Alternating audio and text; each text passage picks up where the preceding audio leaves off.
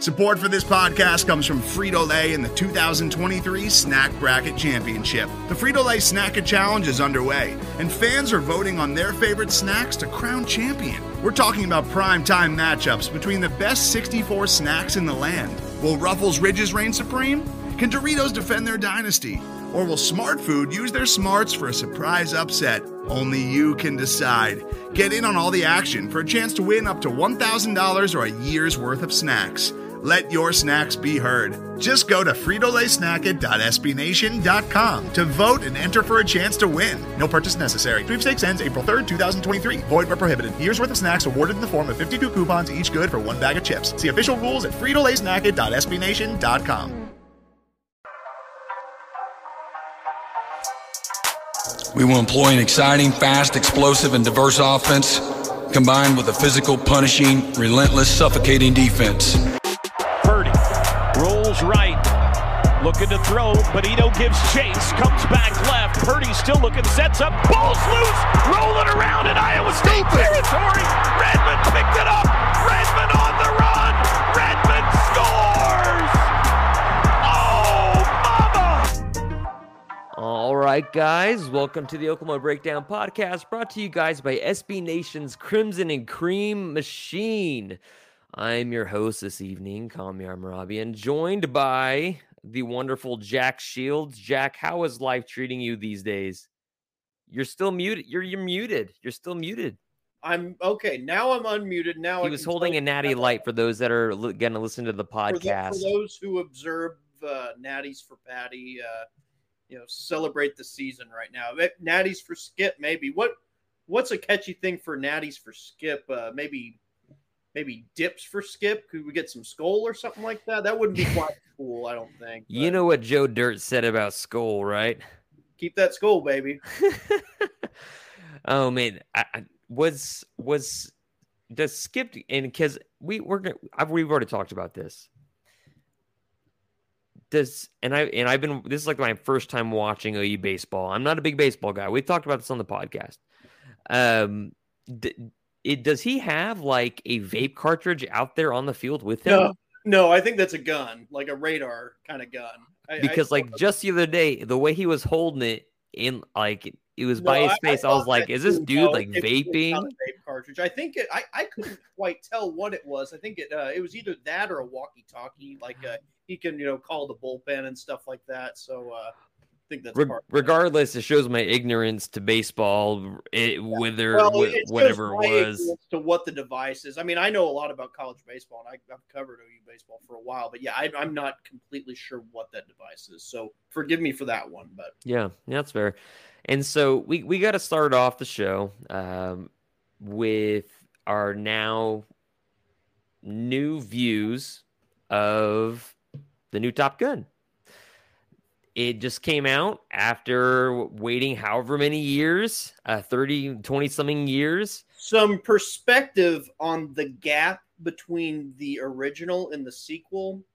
My parents' first date was the original Top Gun Mm.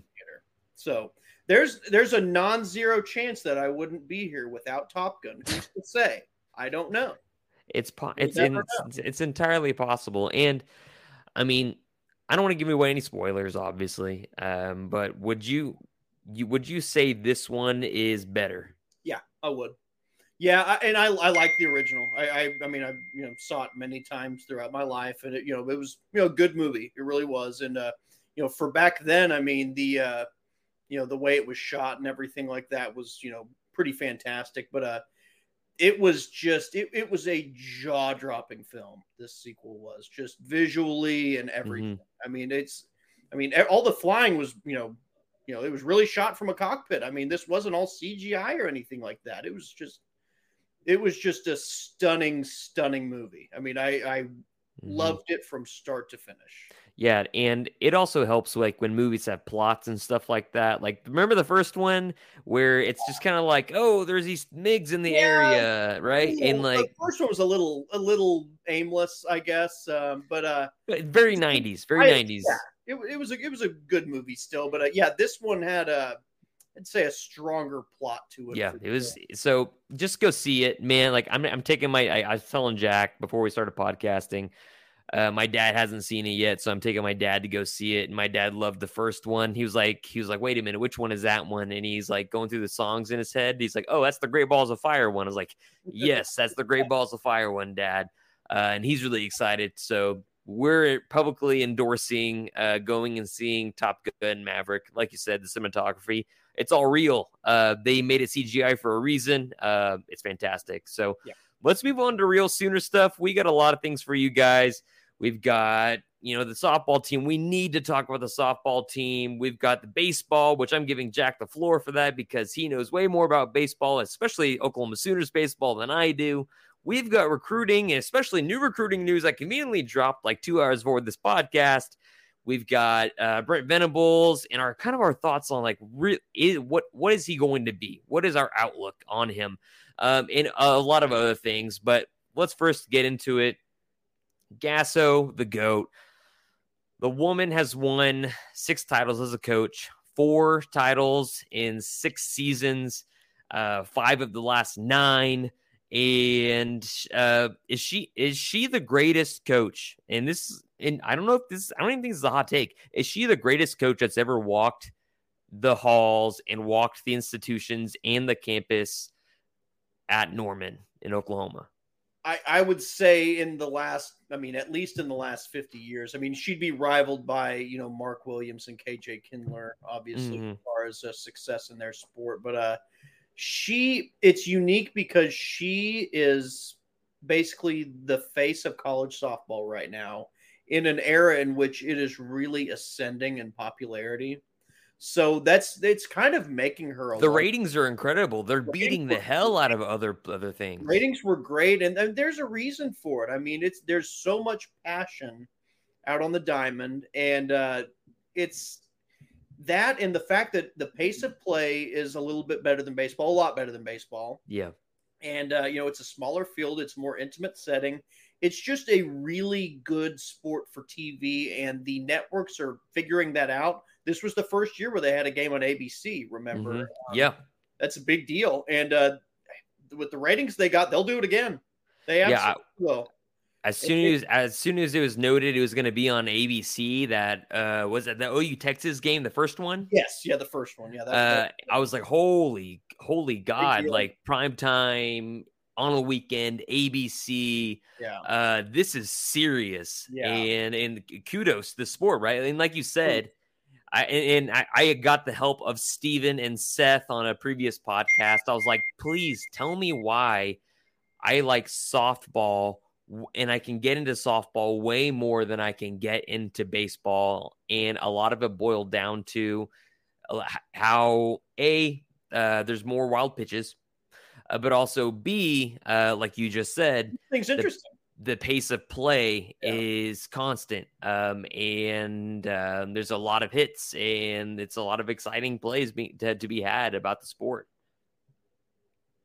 yeah absolutely and i mean i at this point i mean there's been a lot of talk of uh, you know patty gasso getting a statue in front of the new loves field whenever that's finally finished and uh yeah, it needs to be like a comically large statue, basically. Yeah, like you like, you mentioned that on Twitter as well. Uh, it needs it, it you know maybe not quite Statue of Liberty big, but you know it's she is a larger than life figure, and she deserves a larger than life statue.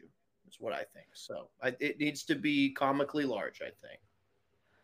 I I think of I I think of the massive statue, like ancient statue that is the name is escaping me right now, where ships would go underneath him between his like huge legs. Do you know what I'm talking about? Why is it? Um, why I'm is that? Thinking of uh, I'm thinking of Game of Thrones when you mentioned that. That's.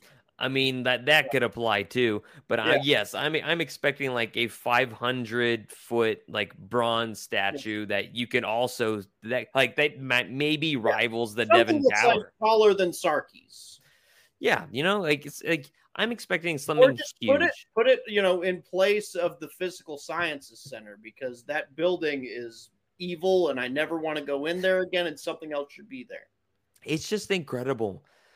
that and they mentioned this several times on the pod on the on the podcast on on the broadcast which i really appreciated is and it's something that we talked about every time we talk about patty gasso it's the fact that she came here in, to norman in 95 and she got one early national title in 2000 and has hit her golden age in the latter parts of her career and they talked and about evolved it. as a coach in th- that period of time. She's yes, players coach. And, and and and they talked about on the broadcast that she became obsessed with winning, which was holding her back, and and just like actualizing the game and like reifying yourself and taking a calmer approach and more like Phil Jackson approach, if you will, if we're being quite honest. Um, it's it's just incredible that the longevity is what to me, other than the amount of rings she has, I mean, like you have a new transfer that we'll get into in a second. But like, I mean, all you have to do is dump out like all these rings and say, look how look how many rings there are within the last nine seasons. That's more than half of nine. And yeah. like that's all you need. And you have all Americans on your team. The fourth, the four first batters on your team, the four first uh, bat on your team are all Americans in in Jayda Coleman, Jocelyn Alo, Tiare Jennings, and Grace Lyons. I mean, it's just incredible. And so we have to talk about we have to talk about Jayda Coleman's game two. Like game one, obviously the Sooners you know they get they they go down a run i think or something like that or they went up two one two and texas scored a run or something like that i can't remember the, the specifics yeah, just because ou sack flies leading up to that and then ou just like just started thrashing them like a rag doll like Dolcini they they ragdoll Dolcini like the, these both times around or the it in the heck even the other time the other pitcher yeah um and um game one was game one. It was 15 to 2 or whatever it was. And then the game two, the vibes were weird, right? I mean, you started Jordy Bahl. was not expecting that at all. No. Um, I was expecting May, Nicole May in the circle. I was like, okay, I guess we're gonna see what Jordy Bahl's got for Texas if she can just like blast right past these guys. And it was not looking good early. And Jayda Coleman not only with her bat, but with her defense, puts on a clinic. Like, first of all, the robbing of the home run. And then later on, you've got she gets the ball at the wall and just rockets it to second base for an out when the per, when she's running for a double. Yeah. Yeah. It's incredible. Yeah, it, that was one of the more memorable individual championship performances I can think of from an OU athlete in a very long time. I, I mean, it's you know, I think of uh, you know, the national championship game in 2000. I mean, you think of you know Roy Williams and Rocky Calmus in that game, and you know the defense as a whole collectively in that game, they were kind of the superstar of that, and uh, but as far as like an individual performance is concerned in a championship setting, I can't think of one that stands out as much as what Jayda Coleman did in that game. It, it was awe inspiring. Like she is just at every turn doing something big. Oh yeah, like she was clutch this entire postseason. In last in last postseason, remember she was a not she wasn't a liability, but she wasn't as clutch as she was this right. this this postseason. Oh my god, goodness! Both offensively well, and defensively. Yes, like always hitting doubles, lead off doubles, just slapping them to left field, yeah. getting on base. And, sophomore too. I mean, oh my gosh, it's incredible. Yeah. And like they pan the camera to Billy Bowman once in the stadium, and we talked about it. And like I, we, I think I can't remember who I talked about it with, and I was like, all right, well, it's official, guys uh, Billy Bowman is officially Jayda Coleman's boyfriend, who happens to play an OU's football team until right. proven otherwise. Same, I mean, Landry Jones was Whitney Hand's boyfriend, as I recall correctly. He was that before he was the OU quarterback. So, uh, yes,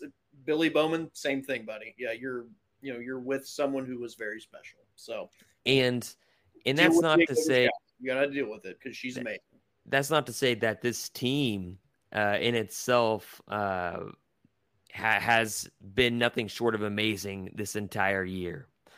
Um, you have Jocelyn Alo, who is probably the best, not probably, who is the best player to have come out of the University of Oklahoma and has changed the landscape of softball and rewritten all the history books at OU as far as uh, a batter uh, and softball in general. Yes. Um, you have it, her career is incredible. You have Grace Lyons, who has gotten mar- who has gotten marginally better and then leaps better throughout her years at, o- at OU as a really really nails on the on the on the diamond shortstop and a and a and a and a woman that you know would be anybody's favorite home run hitter. She hit over 20 home runs and Yeah. she's hitting in the fourth spot after uh, Jocelyn Alo, Tiare Jennings, who I haven't even mentioned yet, who is going to be OU's really big slugger next year. Um, minding if OU doesn't get another transfer in, that is an, yet another All American, which Yeah. is very possible. And uh, of Stay course, tuned for that. yeah, for real. Uh, and you've got, of course, you know, Grace Lyons, you uh, Brito. This team, best softball team Patty Gas Gasso's ever had. Yes or no? Yeah, yeah, I would say Like so. by far, by Yeah, far. it's essentially, no, not by far. I mean, it was it was a. I mean, almost the same roster as you saw a year ago. The difference was basically if Jordy Bahl would have been healthy, would it have been the best, yeah, like oh, yeah, all around? 100%. Yeah, they they wouldn't have lost to Oklahoma State or UCLA if she were healthy. If she were fully healthy, yeah, they, they'd have one loss. It's incredible. That would they'd be the best softball team ever. You know, It, it's it's just they- simply still think they incredible. Are, honestly, I mean, they were unflappable. Really, And the the moment that Kinzie Hansen, sh- who had struggled, like she, she, Kinzie Hansen last last postseason was always somebody you could really Yeah. rely on to slap a, Well, like a single. uh, you know, if, if I recall correctly, she was hitting in the cleanup spot last. year. Yeah, she, she was And, four or uh, five last year. yeah, and then uh, you know she She got injured. a little bit at the plate. She was still nails behind the plate, but yes, uh, she was. struggling at the plate a little bit this year. But uh, yeah, she came up big in the biggest moment. Yeah, yeah. The, the Sooners are up like what four two, uh, two one. at the time. or three, yeah, three, that's what it was. Three two and two one, and you, you know this postseason, I think she was batting like one twenty five, not great. Yeah. Um, and finally gets the payoff, shot to left field, three run homer, and at that time you hear all the Texas fans immediately their breath sucked out of their bodies, like just That was the writing on the wall right there. great, great moment for her. Then, of course, you know, Jocelyn Alo and the curtain call and all the tears and all the things she had to say afterwards. Those are some special things, and they are special people. And uh, of course, we have BreakingT apparel at crimson and cream machine.com. Sure. We've got another one dropping. Uh, I believe I'll have it up tonight as well. Another Jocelyn Olive shirt that I think all of you will like a whole. Oh yeah, break BreakingT apparel, guys. Just go to crimsoncreammachine.com and you'll find it. There Yeah. are Jocelyn Alo shirts, a like uh, home run queen. Jayda Coleman shirt with the catch. I mean, Oh yes, really good stuff. And you know, I've been working with BreakingT for probably four or five years now. Their shirts are so comfortable. Like, Oh, I- they're great. this isn't just you know me, you know, just uh, shilling for them. Honestly, I mean, they, they really are great, great shirts, and they they just really quality products. I highly recommend getting. Yeah, I was wearing my Jayda Coleman shirt the day of Game Two, um, and I I was very happy to be wearing that shirt and repping Jayda Coleman. Uh, she deserves all that credit. Dang, she is an impressive athlete. And so Oklahoma is obviously gearing up. Uh, Patty Gasso never sleeps. That machine keeps turning with JT Gasso and uh, Jen Rocha. Those guys keep on churning in this machine, and they're losing some significant pieces obviously Jocelyn you know, Jana Johns, Grace Lyons, Hope Trautwein. Oklahoma's already big, brought in the Big Ten Player of the Year in Michigan pitcher Alexis Storako, and to pair with Jordy Bahl. Um, Patty is undoubtedly going to bring in another high level, high caliber, maybe all American slugger uh, to wow. replace an Alo's spot I, yeah, for somebody at third base. Of, and if that comes to fruition, then look out. I mean, not and they they don't live or play very far away. Is uh, that a uh, is that a sentiment that you're aware of as well? Yes. Correct. Yep. Yep. And this person has hit quite well. Yeah. Um, some might say. And so just saying softball not done yet. Not done, not even close. And, and of course, Tiare Jennings. Everybody would love to have Tiare Jennings as their cleanup hitter, as I mean, their Jennings was the second best player in the country this year. Unbelievable. I mean, and, and she's going to be the best player in the country next year. She, I'd be shocked if she isn't the national yeah. player of the year next year. She, uh, yeah. she's if at in at, at at her height at 5'10 it's just incredible what she's being able to do like you typically you see all these home run hitters being you know a little bit like stronger more stocky and she just get she gets her hips turned around so fast and the barrel on the ball incredible. yeah out no she's she's superb all right jack I'm going to give you the floor. I I posted one video that Trevin Michael retweeted and is now like giving me notifications like crazy uh, because of Kenny Powers and yada yada. Um, but give me the rundown of what the hell is going on with Oklahoma baseball and how they're like, oh yeah, they're maybe a dark horse. You know, I would hear it on Twitter, and then they won in Gainesville and they won a series in Blacksburg, and now they're in, o- in Omaha. Tell me, give me a rundown. What's going on? Okay, so there's a lot of talk about OU being a hot team right now as the postseason's going on. The reality is they have been hot for coming up on about two months now. At this point, it all started probably around mid-April, they had had some really gut-wrenching series losses, uh, losing two of three to Oklahoma State and, Tol- and uh, Texas. Some really head-scratching mistakes out there. Some just some collapses where it looked like they were going to clinch the series both times and didn't. Then after that, they get a bit of a reprieve in the conference schedule. They have a you know a kind of a lighter non-conference weekend, and then they have Kansas and Kansas State back to back. And you know, you're thinking, hey, maybe they can you know gain some confidence with the bats and maybe get something going. This could kind of propel them into the tough late stretch, and it sure did. They won a series at TCU. They won a series at Texas Tech. They beat West Virginia at home two of three, and they have not let up since then. They swept through the Big 12 tournament. They, you know, dominated the Gainesville regional. Mm-hmm. They, you know, win two of even with the weather delay.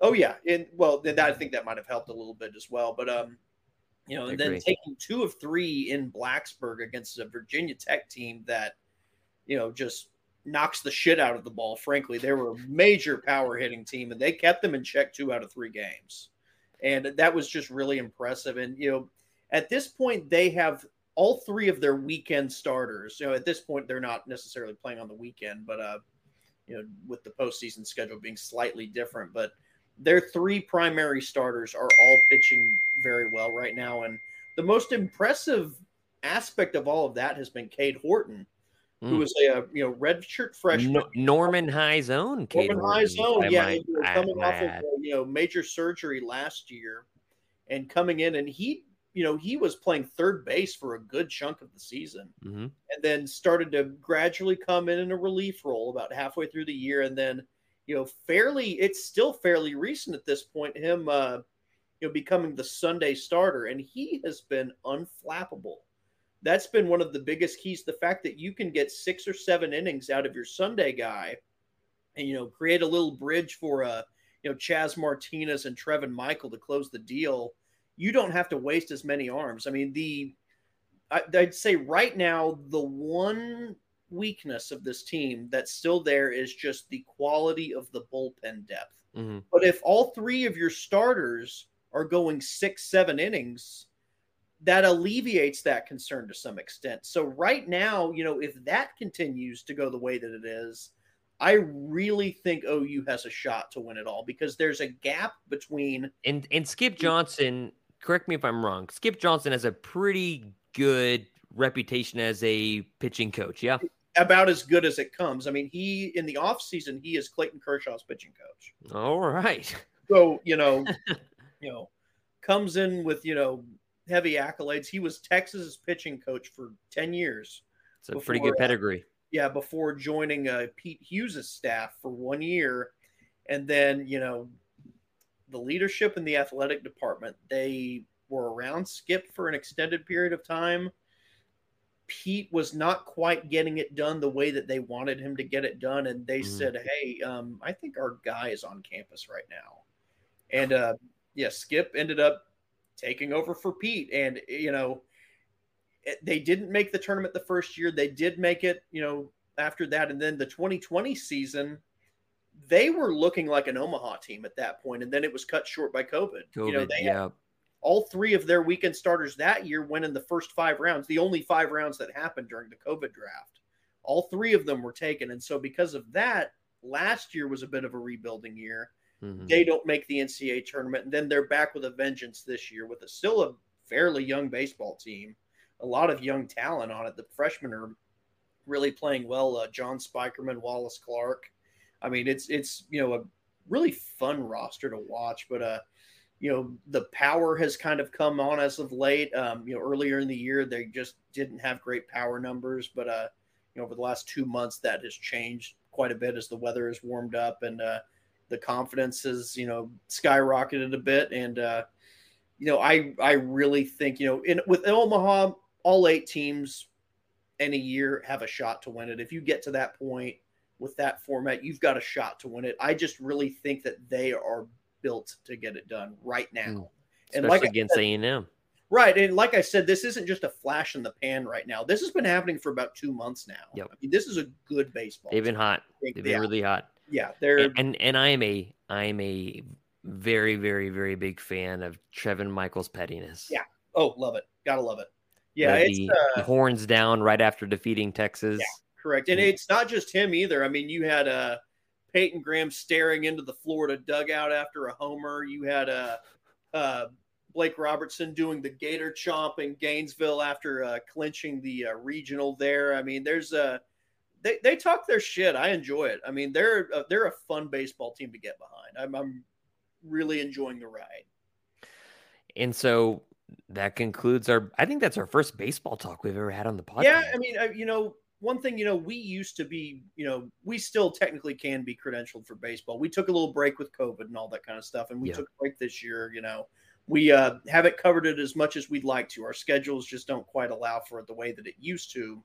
Whenever you know we first started over here, but uh, yeah, it's they're a they're a team that absolutely deserves your support, and I think uh, season tickets for next year are on sale right now. I would I'd consider you know might get, might, might get this might get this pretty soon. Yeah. Oh, yeah, and they'll be a fun team next year. I guarantee you.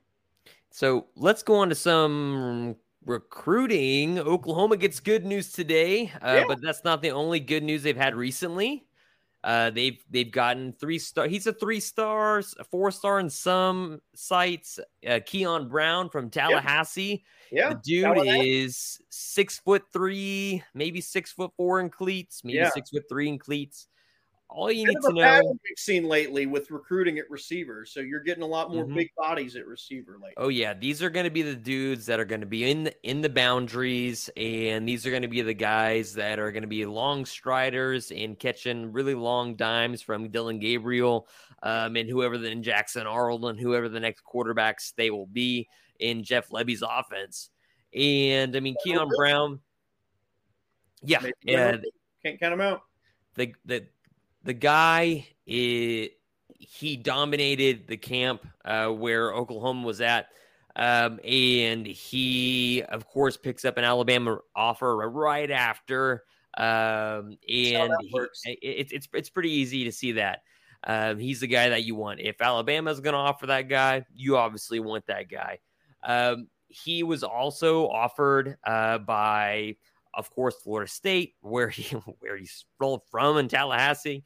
Um, he was also offered by Neon Deion in Miami. So, I mean, like this guy, he's pretty quality. Um, and he again, like we said, Jeff Lebby's offense, big body receiver. Uh, in remember that year Jay Norvell had all the big trees with Dallis Todd? None of them came to fruition either. None I, of them came to was So fruition. excited, yeah, that yeah, Dallis Todd and uh, Dan and Cavill. Yeah, I thought you know, I mean, giddy up, and yeah, none of them materialized at all. Unfortunately, I Yeah. was, I was Mark. Mark and Mike. I think Mark Andrews was in that class, and it was like, He uh, was he's an outlier. 14 class. I think he was the next class. I think they were in Hmm. the class before him. I want to say.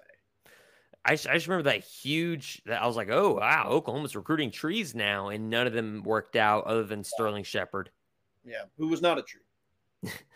Um, and and certainly, let's be honest, with Jay Norvell, Shep was always coming to OU anyways. Yeah. Uh, so he does not deserve credit for that. Uh, also, Oklahoma gained the uh, the commitment of three star Cade McIntyre from Nebraska. He's an athlete. By some schools, he's being recruited as a linebacker. However, he is roughly six foot five, and he's being recruited as a tight end uh, by Oklahoma, Joe Jon Finley. He has offers from the basically the crowd of three yards in a pile of dust. Um, he's got offers from Iowa, Kansas State, Nebraska, and Tennessee. Specifically, Iowa, Kansas State, Nebraska. I think does this signal to you the new types of tight ends that Oklahoma's going after? They're, th- I do you think they're no longer going after the Mark Andrews of the world? Well, I don't think you necessarily have to limit to one or the other. I mean, you Mhm. can be multiple in your offensive formations. I mean, you can, you know, got, have guys, you know, uh, like the transfer from Missouri who they're bringing in this year, who was more of a, you know, blocking tight end. Or I, I, I guess, I guess, I guess Mark Andrews is a bad example, and so would Jermaine Gresham. Would you say Oklahoma would be done with the Grant Calcaterras of the world, more, more, less, less finesse tight ends, and more Yeah. guys that can play inside a bit more? Yeah, probably. I, I would say so for sure because I mean Grant, you know, he he he straight up was not a tight end. That, that's not what he was. I mean, it's Big just, ass receiver. not a disrespect to Grant. It's just Oh yeah, he was he wasn't a tight end. He just really wasn't. You know, he was tall. That's basically all that you know made him categorized as a tight end. But uh, anyway, yeah, it's uh, yeah, I, I would say so for sure. Yeah, you're gonna have bigger bodies, you know, bulkier bodies at tight end. I would assume. I, I the thought, I thought Daniel Parker Jr.'s tweet the other day, the the tight end you were just Yeah. discussing, he like he's a blocking guy. Mm-hmm. And of course, in the spring game, you saw him running routes. I was like, "Holy crap! Is that Daniel Parker running routes?" Because at Mizzou, I think he only caught a total of like two passes. Yeah. Uh, he's gonna do more in this offense. And I, he had a tweet the other day about Schmidt's summertime workouts, and he's like, "I can't move my legs. I can't walk anywhere." And it's the funniest thing Seems that these the guys consensus. they're all being broken down, being built back up. And then today, like an hour right before we get on the podcast, I, I'm thinking running backs. I'm actually like talking about running backs. Oklahoma gets a commitment from Caleb Hicks from Denton, Texas, offers from Alabama. Um, a little bit, little, still a little bit, you know, unhappy about how Oklahoma running back commitments have been when they have an Alabama offer, but no longer is Jay Boulware on staff. DeMarco Murray nails those guys down pretty hard, especially if you're keeping Gavin Sawchuk in the middle of a regime change. Or you Yeah. Gavin Sawchuk and Jovantae Barnes? Yeah, I mean, that, Like, that was that's a dude. They came to play for Demarco Murray. Yes, that is a dude you want on your staff that is able to lock down those commitments when they don't seem like they're going to be the, the big deals. And Caleb Hicks is a guy that you're going to want on your team. He's a guy that's got vision in the backfield. Um, he's going to cut outside. Uh, he ha- he's not a, he's not going to be a big guy who makes a lot of cuts, but he's he's got more agility uh, than he does speed, I would say. Uh, but certainly he has great vision out of the backfield and can make those one or two cuts in the backfield to take off downfield. And that's something that you really got to uh, really got to appreciate um, about him and his talent, and what he's bringing to the table. So, talk more guys that are being recruited by OU. Um, you have other running backs. You have uh, we just talked about him, Dylan Edwards. We talked we were texting about him, Dylan Yeah. Edwards. I have my Um, phone. In we'll, talk about him a little bit later, but the recruiting in general this year, now you have two four stars if you go by 247. uh, and I think rivals too. And they have two four stars, which are Jackson Arnold. Jackson Arnold earned his fifth star the other day by two four seven. Yeah. Uh, but Jackson Arnold, QB, and now Caleb Hicks, the running back. Everybody else is a three star. Oklahoma fans have been used to four and five star recruits for the last how since Lincoln Riley uh, was at was at the University of Oklahoma, and now they're transitioning to several three star body types for this 2023 class. Is this should this be worrisome at all as a gap year, or is this just part of the process? Um, Well, on a scale I of think- one to ten, basically, are you con- are you not concerned, or are you like DefCon one? Are you concerned about Oklahoma's recruiting prior to going to the SEC? Well, see, part of it is a little misleading as far as numbers right now, because remember the new policy as far as visits are concerned. Most of these kids are going to want to keep taking visits. You know, their se- senior seasons haven't even started yet. You know, it, it's still just June. Most of them want to go ahead and look around a little bit. And, you know, like we've talked about, um, Brent does not want you to be committed unless you are committed. That's the staff's new approach is that a little archaic. Maybe he knows more than I do, though. I mean, it kind of reminds me a little bit, you know, Bob had a bit of that to him, not quite to the point of this, but, uh, you know, at the same time, a lot of those four star guys are still looking around a little bit, and that's okay. This is a very big decision for them. So, a lot of those guys, I think, are going to start rolling in later in the year, you would think. So, these classes, um, it's not going to be a, uh, situation where guys are going to be coming on board early, especially guys who are very highly sought after. A lot of those guys are going to be coming on later in the process. So I think that's that's why there's not much reason for panic here as far as the uh, stars are concerned early in the class because a lot of those guys are going to start trickling in later in the cycle. And and I would say I would agree with that. There are guys lit on on the horizon that are bigger named guys uh, that are just bigger guys in general. Yeah. Um, this seems like a very again it's an it's a transition. Um, you know, players are obviously also watching to see what Oklahoma is Yeah. looking like this year. They should. I mean, Um, and we're welcomed by Stephen Brown now on the What's up, podcast boys? uh, talking right in the middle of this this recruiting cycle and the bodies you're seeing and the bodies you're maybe you're not you're not seeing that are being recruited more often and that Oklahoma is getting more three stars a little bit more now, but of course are more more four stars to come. Jackson Arnold gets his fifth star. Um, this this recruiting class feels like again it's a transition. It feels like recruits are feeling out Oklahoma, seeing what they're going to look like on TV. Um, also what Lebby's going to do, what Venables and Roof are going to do, um, and it, and it also just feels a, a very Stoopsian class, I suppose. Somewhere in the teens, late teens, like you said, Jack, um, guys committing later uh, than they would typically because recruiting these days, NIL, especially with Venables and his whole idea that, you know, the Sooners, they want to have your full commitment. Otherwise, they don't want your commitment yet. Um, and so that's obviously a thing. Um, and that's why Dylan Edwards, I don't think, has committed yet.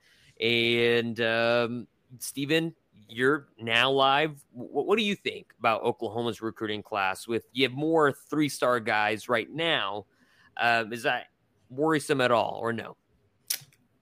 A little bit, um, but not in the same way that people are thinking. I think you kind of alluded to this um, earlier, and I'm not sure how much you've talked about just yet, but um, to me, it feels kind of like that uh, that 2015 class, maybe, um, where you do have like a Lincoln Riley come in, or maybe it's a 2016 where you you gather a bunch of three stars that you think you like a little bit that, that shows some potential, but um, you haven't been there long enough, and you don't have the credibility um, at your new program to go after the the big fish uh, per se. So I think it's more of in that that area where they're kind of finding guys they really like uh, because it's a little bit too late to go after you know the top 100 or whatever. And and to their credit, I think they found some guys that um, that will probably bounce up there in the rankings. Uh, Phil Picciotti is a guy that kind of comes to mind. Yep. I think Yep. um, Six foot Oklahoma- four. Six foot four, probably a Mike linebacker, most likely. But ton he can of move great really well. offers. Uh, I kind of refer him to as like a small or smaller, but uh, Justin Flowe light. I mean, the guy just loves to be violent with the ball. So I think later in the fall, you'll probably see his ranking pop up. And I think this class will probably finish just inside the top 10. I don't think it's be higher than Oh, eight, wow. but um, I think they could sneak into the, the eight, nine, or 10 spot. That's that's surprising to me. Uh, J- Jack, what do you think? Do you do you think this team's recruiting class finishes in the top ten, or do you think either more uh, ten to twenty?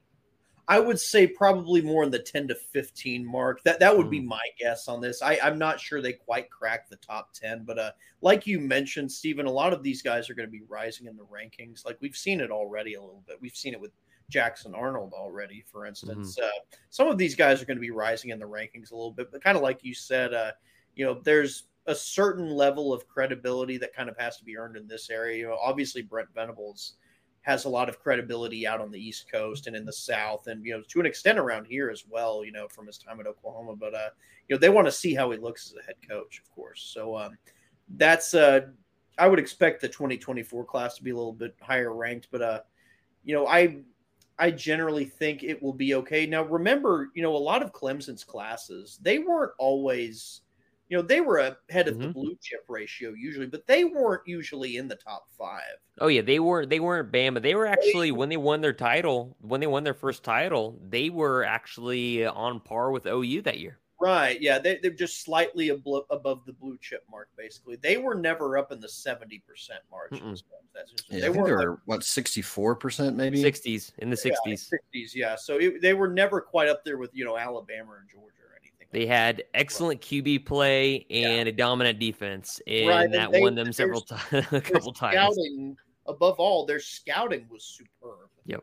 And their development was superb. And so that's something you kind of have to look forward to here. So if it, you know, if it follows that same pattern. So yeah, it's it's still going to be a good class. I would say probably in the 10 to 15 range, but uh one that will probably exceed the expectations for what they come in with, I would say. And so That's I- hope. kind of talking about other guys that Oklahoma's in on and specifically running back. I know Oklahoma needs to take, I mean, we all know Oklahoma needs to take at least two running backs this class just for depth's sake. Um, and now you have a few names that are out there, most prominently, kind of like Daylan Smothers uh, out of North Carolina, another four star running back. You've also got Dylan Edwards, who's a, I think a three star out of Kansas. He's kind of a water yeah, bug. three or four, depending on the service. Yeah. Um, Steven, is there one more running back? There's a little bit of something going on with uh, Sergio Snyder out of, uh, I think it's Martin, Arlington. Mhm. I believe. I could, I could have that wrong, but uh, a guy that I think Oklahoma recently offered back in the spring, um, but he's a little bit more on the outside than than Dylan uh, Edwards and, and others as well. And Oak, let's say Oklahoma, there's no way they take. I was I've been grappling with this. Oklahoma takes two running backs, or Oklahoma takes three running backs, uh, because I've been thinking about first of all Eric Gray um, and his eligibility, Marcus Major, and uh, whether or not he will actually end up still being on the team or in the transfer portal. And then you have the two young bucks and the next guys coming up. And I keep on thinking about do they take three with the idea of Dylan Edwards being a part of this class because he'll be split out wide often as well as much he would be inside as uh, much as much he would be lined up in the backfield as a running back. Um, Jack, what's your opinion? Do you think they'll they should take two, three? If they take two, which two? Um, if they take three, obviously more like Smothers is a guy.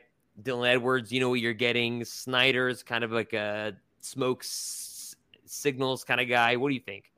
So Dylan Edwards and a lot of OU fans, lifelong OU fans, will kind of understand this sentiment. I have a lot of anxiety about OU allowing another water bug skill position player to end up in Manhattan, Kansas. I don't want to see that again. I don't want to see the you know the Locketts, all, all three of the Locketts ending up in Manhattan, and another one coming up as well, a fourth one. Then you know Darren Sproles, and then you know Deuce Vaughn, of course. Deuce Vaughn, I mean, might end up heck being the best of all of them at this point. Uh, but I I have a lot of anxiety about letting guys like that slip through the cracks and end up in Manhattan. So that offer better be for me personally. That offer better be committable. I really want him to end up in Norman, Oklahoma. I think he adds a lot of value, kind of like what you said. He offers a different look. You can split him out wide.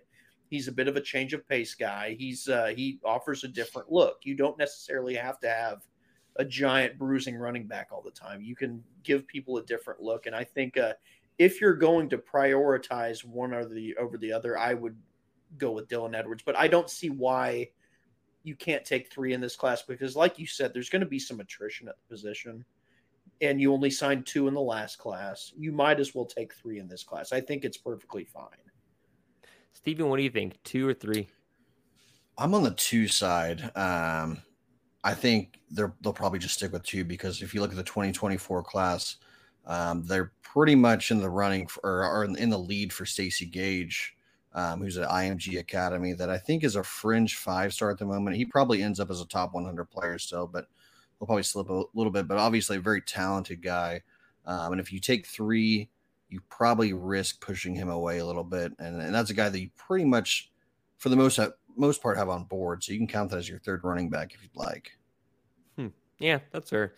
I, I'm I'm thinking too, and I, I would say, uh, of course, duh. You have Hicks. Uh, you have Hicks today. Uh, I would say I mean, Smothers has been out there for a while, but Dylan Edwards has also been out there for a really, really long time too. Um, I don't know if it's a matter of committable offers, like you said, Jack, um, or if it's a matter of whose spot is just got taken. I think uh, it's they've wanted Edwards for a while, and I think they've kind of gone past the point of waiting for his decision. I think he's still a little bit up in the air, which is fine for for a recruit at this point in the, the stage of the recruiting cycle. But I think Smothers is probably the guy at this point, if I had to guess. I, I and I would agree with that. Um, and of course, Oklahoma's in on two really big offensive line in particular. I know I know there's more uh, players, but specifically Peyton Kirkland and Cayden Green. Um, Stephen, you mentioned the other day that there might be some potentially good news on Cayden Green, uh, both for uh, Cayden Green and Kirkland, both four star offensive linemen. Um, is there anything into Cayden Green and his recruitment with OU? I think it was a couple days ago that rumor kind of floated around that Green was most likely going to move up his uh, decision date. I think he's still going to do his Michigan trip this weekend, but I don't think that's going to move the needle in his recruitment. I think Oklahoma has, for the most part, shut that down, and they should expect conveniently right after their June visits. Yeah, right after. So I think he'll uh, he'll announce here pretty soon, maybe at the beginning of next week, potentially. Right. If not, it's going to be early uh, early July. Okay. Okay. So let's let's let's transition to this. Let's transition to this because this is important. Because obviously, uh, Brent Venables is a new head coach in Oklahoma. And it was really, really, really, really fun talking about it for a long time um, and now you're, you know, halfway deep into June. It's going to be July. And the next thing you know, it'll be late July and early August. And that means football season. Brent Venables, you're going to actualize his head coaching acumen, I suppose. And I'm curious to get your opinions. Is Brent Venables, and I'll go to you first, Jack is Brent Venables the guy that leads Oklahoma to a national title? Um, what do they need to become national champions? Of course, other than like like you mentioned, not all national champions like the Clemsons have had that huge blue chip ratio of 80% like Georgia and Bama. Um, so like, what, what what do people need? What do colleges, universities need to be national champions? Is it just more than recruiting, etc.? But is first of all, is Venables going to lead OU to a national title at one point in his career? I think there's definitely a chance of it, and I think if I mean one of the main things that Oklahoma's been missing as far as having a national championship caliber team is concerned is having all of the pieces and all of the depth for the front seven on defense. I think that's about as crucial as it gets as far as actually having the roster to win a national championship. And who better can you think of to get that job done than Brent Venables? And who better to help you transition to life in the SEC than Brent Venables? I mean that that's about as crucial as it comes as far as being competitive in that marketplace and that environment is concerned. So yeah, I think uh, as far as style and as far as priorities are concerned, I think uh, they hit the nail on the head there. I, I, think he's, if anyone is going to get it done, I think it is that. I absolutely believe that. Steven, what about what about you? What about you? Do you think uh, Brent's going to bring a title to Norman? Yeah, I definitely agree with Jack on this one. Um, and just to further his point, I think Brent has brought, you know, not just a, a mentality to this program, but also he knows how to build the pieces around him to make it work. Um, he's brought in Thad Turnipseed. He's brought in a lot of additional staffers.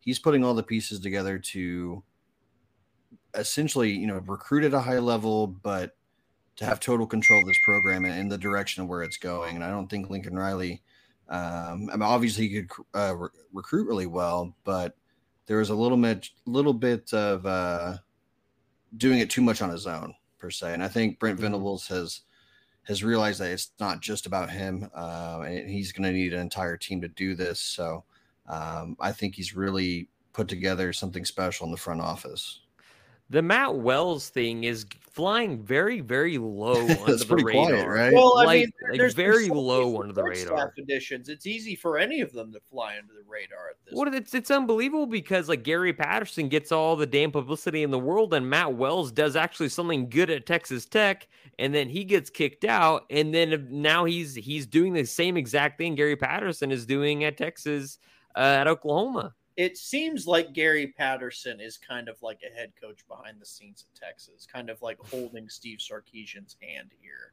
It seems like he's kind Don't get close, too close to the vodka. so Steve Sarkisian, this is um, you know, this is his third Power Five head coaching gig, and he needs Gary Patterson to show him how to do his job. That's essentially what I'm getting from all of this. So, did but, you hire the right guy? You tell me. I think this season will tell us a lot. And then maybe when Patterson goes and coaches somewhere else, which will be very, very weird to see him on, because he'll be a head coach on a sideline somewhere else. I don't think he'll retire as an assistant at Texas. No, I don't. Um, so. What does this team need to become national title uh, worthy and national champs, other than just recruiting? Like, what what goes into it? Of, of course, you you mentioned Thad Turnipseed being a really really big guy as far as getting facilities uh, put in place and just getting stuff done.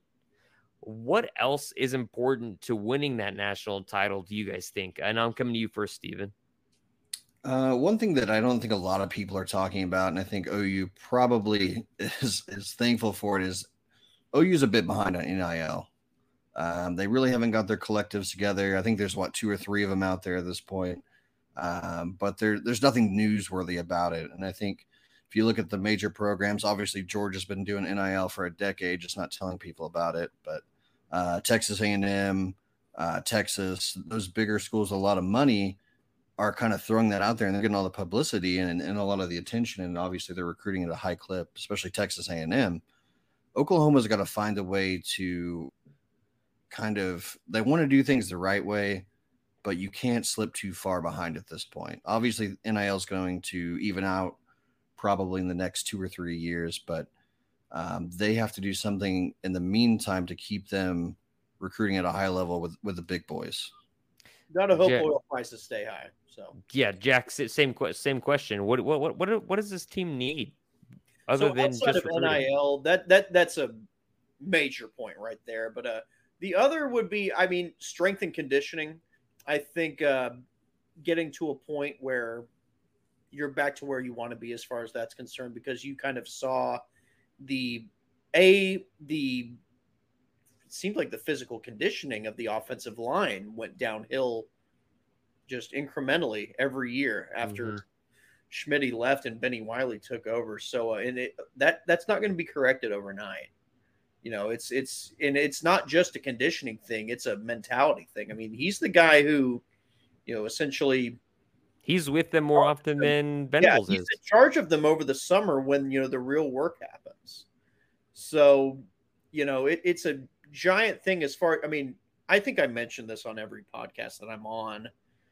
You know, culture is maybe an overused word in college football, but it's something where in this particular instance, it's a very important word here, I think. And considering, you know, some of the things that you were seeing happening in the program and, you know, just uh certain things were, you know, kind of lacking in that regard. And uh, it wasn't it wasn't a disaster by any means as far as that's concerned, but it was just kind of incrementally slipping after Bob Stoops left each year. It, it didn't get to disaster area or anything like that, but uh, you know, I think uh, you know Schmitty is probably the guy to, uh, as far as a mentality is concerned, I think he's the uh, man to help fix that a little bit. and they are going to be forever grateful that they all go the, they all got those gift packages where they can ice their legs and have massage guns and theraguns on their legs and their arms and their bodies to get that lactic acid out. They are going to be forever grateful for modern sports science um, regarding Schmitty workouts today in comparison to Schmitty workouts 20 years ago. Um, and so there's been a lot of talk about the Devon Tower lately for a specific reason. And my question to you, Steven, I saw this on your Instagram story. I saw this, I saw what was happening at the tower on your Instagram We're story. big time in OKC now. Very, very big time. Uh, would you attempt to climb to the very top of the Devon Tower in OKC if it meant OU would win a national title in football this coming season? Listen, I, I would attempt it. We'll just go that far. I don't think I'm going to make it all the way up. I don't think I'll make it up that far at all. Um, my one stipulation, if I do succeed, or if I get halfway up and fall and I still win a championship and I die, I want a statue. Everyone else is getting a statue. I want a statue in Heisman Park. If I if I climb it and fall, and it's just me falling off the Devon Tower.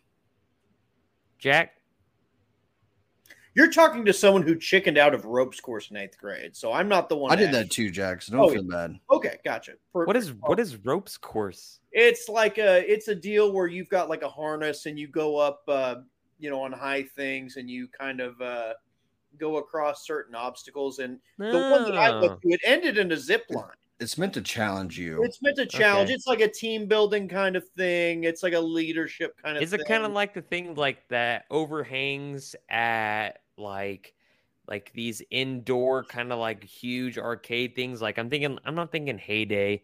There's like there's there's this place called like It's Urban Air out- or whatever. It's usually outdoors. But Some you have, like- rule. You get ruler. above and there's like different obstacles like you're walking through and you have still have a harness and you're like trying to balance and all kinds of things and you're climbing.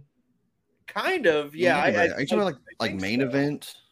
Something like that. It's usually an outdoor thing. This one was at Lake Arcadia. Okay. Yeah, I think we went to the same one. Yeah, probably. Probably. Interesting. It was like uh, everyone chickened out, so they started making like escape rooms instead. Oh yeah. Oh, yeah, that's a good point. Thing. Yeah. I've still haven't done that before. I've heard good things though. I'm You've not never sure- done an escape room?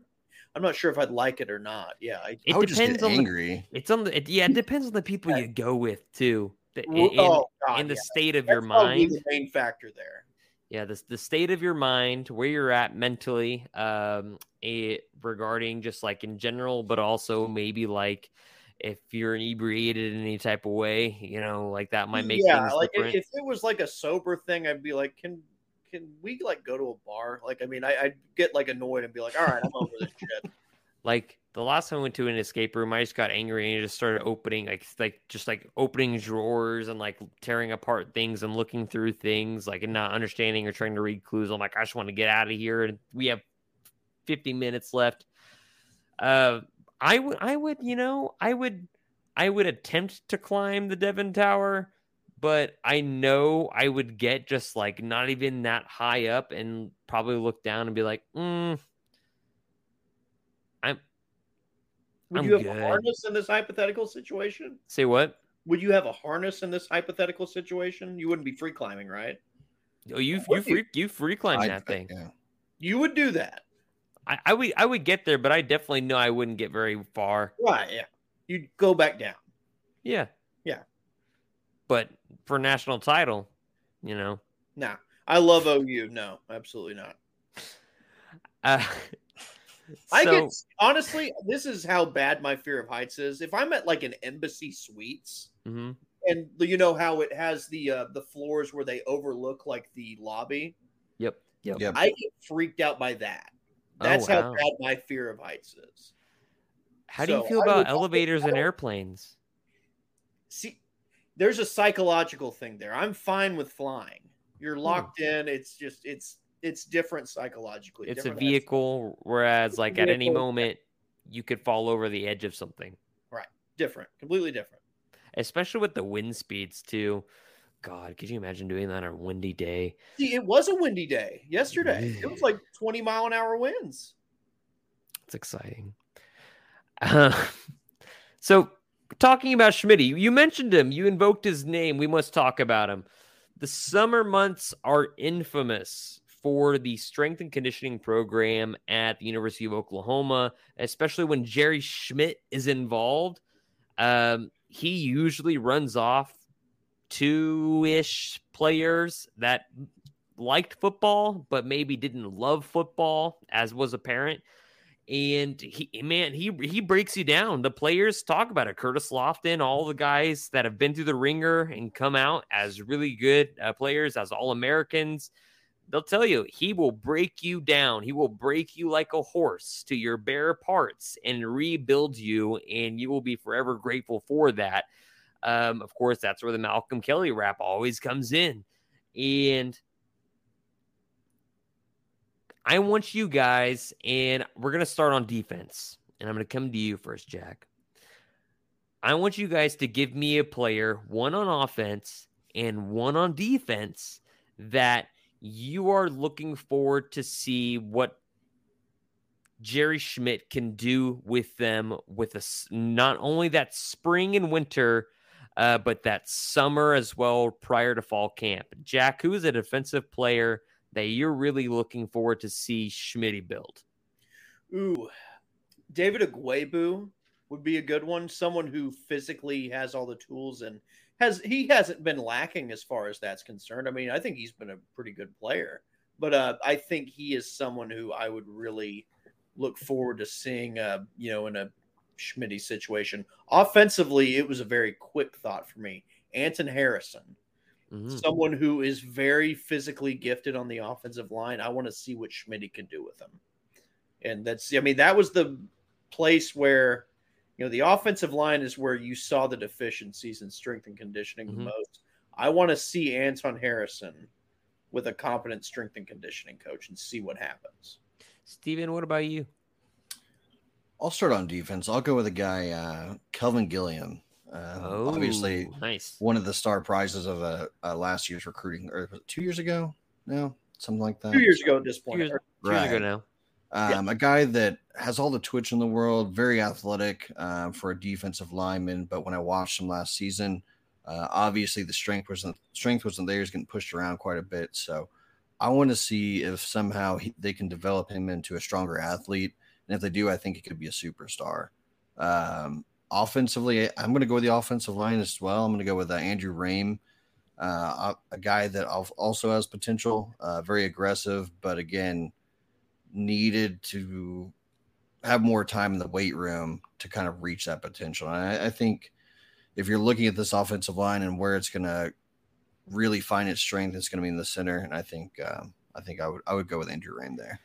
Before, and I I agree with Andrew mean, that you stole mine, so I have to pick somebody different. Uh, but before before I give mine, I'd like to and I'd like to announce that um, uh, Miss Miss Jack Shields, uh, the wife of Jack, has actually commented. And Jack, she wants to know where your dogs are at, bro. Where your dogs? Oh, they're they're banished back to the bedroom. They're they're very disruptive. Actually, very, they're banished to the bedroom. Very needy, very dramatic. They are not. They're they're adorable, but and they're good for like a little cameo where I bring them up, but they are just not very polite, and would be a distraction. So, anyway, it happens. It happens. Yeah. They're good dogs. love them to death. Love them to death. But uh, mini schnauzers are just not podcast mm. dogs. Yeah, and and now we're talking about we're talking about Schmidt again, and they're they're big dogs. They're big dogs, Brent. Um, gosh, on offense, you I was gonna say Raym. Uh, you went obvi- uh, Jack. Obviously, you went offensive line as well. It's it's really hard not to go offensive line, right? After what you've seen over the last however many years, um, I don't think I don't think McKade Mettauer. I don't think he needs that. I think that dude's actually ready to play. Yeah, plug and uh, play. I'm not worried about him. Um, I want to see Wanya Morris. That was the that was the second guy on the offensive line that I thought of behind Raym. He's a guy that is really, really significant. His growth in this offense, his growth on the offensive line with Bill Bedenbaugh is going to be really significant. After he was SEC a freshman team of the year before he transferred from Tennessee, um, and did not make the impact that a lot of people thought he was going to last year. Uh, didn't really see the field that much, so I'm really curious to see him uh, and what Jerry Schmidt can do with Wanya Morris. On the defensive side of the ball, I kind of go in between two guys.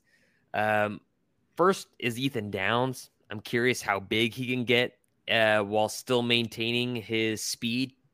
That's big for me uh, because he is uh, he's not the biggest guy out there, especially in a Brent Venables defensive end situation. Okay, uh, but the other guy in everybody's lovable character is simply just Danny Stutsman, who I think is going to get along with very, very well with Brent Venables. We we know Jaren Kanak is going to be just probably an, an All American by the time he's done at OU, but and he's going to be that physical Greek god guy in the backfield uh, for, uh, for another Sooner linebacker. But uh, Stutsman with Brent Venables under Jerry Schmidt, uh, the guy's a goofball. You'll love him to death, and he's a hell of a football player. I just want to see what he looks like too. But again, similar trends, guys in the trenches. Those that that's what's going to really matter uh, this season uh, for me, especially uh, thinking going into this fall. I, I, think Oklahoma's got a lot of skill guys. I, for me, a lot of the wins are going to be done and dealt with in the trenches. And of course, that's just cliche in football, but it's also truth. Um, all right. Last part. What are you guys looking for? So, things that you guys went from winter to spring, and now you are in the middle of summer, and you're going to roughly in 45 days be looking back on what all this workout, which with Jerry Schmidt has looked like. What are things you guys are closely monitoring as an outcome into the fall from the summer, spring, yada yada. Uh, Stephen, I'm going to come to you first. Name one or two things that you're going to closely monitor about this team. It could be about a player, it could be about coaching, it could be about physical physicality, the play of game. What are you looking for? I think first and foremost, I want to see who steps up as the leaders on this team. Obviously, you have, you have uh, Dillon Gabriel probably being one of them uh, being the guy that's taking out their guys to, to dinner, um, running the optional workouts, the 7v7s, that kind of stuff. So I think you have one there, but I want to see what these guys look like uh, leadership wise come the fall. I think that's the one thing where everyone would agree on that Lincoln Riley kind of missed on was he never really had a leader, you know, post Baker Mayfield. I guess you say Kyler Murray as well. You bring in Jalen Hurts, but you knew what you're getting with Jalen Hurts. Uh, and it kind of fell off from there. So I want to see what the leadership looks like. And I think one thing I'm really curious to see is the running back play. I think with uh, with Jeff Lebby's system, it's more of attack downhill. Um, can Jovantae Barnes bulk up enough to you know be effective later in the games? Like because he's what 200 pounds right now, pretty pretty skinny on his frame. Mm-hmm. So uh, Jovantae Barnes, obviously you you named Marcus Majors, another one that could that could you know play. He has all the, the ability in the world, but can he be consistent? Jack, what about you? I want to see where Key Lawrence ends up in the secondary, which position he ends up finally settling at, because I think he's someone who demonstrated last year that he's capable of playing pretty much anywhere in the secondary. And he was one of the best playmakers down the stretch for the defense last year. You know, he, he wasn't perfect by any means, but he came up with a lot of big plays. And he's someone who came to OU with a ton of upside uh, as far as, you know, where he could end up. Uh, you know, as a defensive back, but uh, you know, he could play a little bit of nickel. He showed some flashes at corner, and I'd say the most likely spot's probably one of the safety positions, considering you know losing Pat Fields and uh, DTY, but he's someone who's capable of playing anywhere. So I'm curious where he's going to end up and just where people end up in the secondary. I would say just because you you know you have a new defensive regime, so it's interesting to see where those guys end up or where people are put. Something that I'm really gonna look at on both sides of the ball, especially when you know you get more tidbits and more things out of camp, um, are two things on both one on both sides of the ball. First, I'm looking at the physicality on the offensive line. Um, they have been more physical uh, to this point from spring it, it, even in spring ball, I, I think I, I can't remember who mentioned it, uh, but it was very noticeably, markedly way more physical than what players had been used to in years past. And so I'm looking at the physicality specifically of the offensive line um, coming out of out of summer. As far as the defense goes, I'm curious how far and how fast how fast they have grasped the concept of Brent Venables' defense that they're trying to install bit by bit in four play by four plays each week or five plays each week, adding one more into your Rolodex of plays that you need to know. Um, I'm curious about their learning curve and their growth.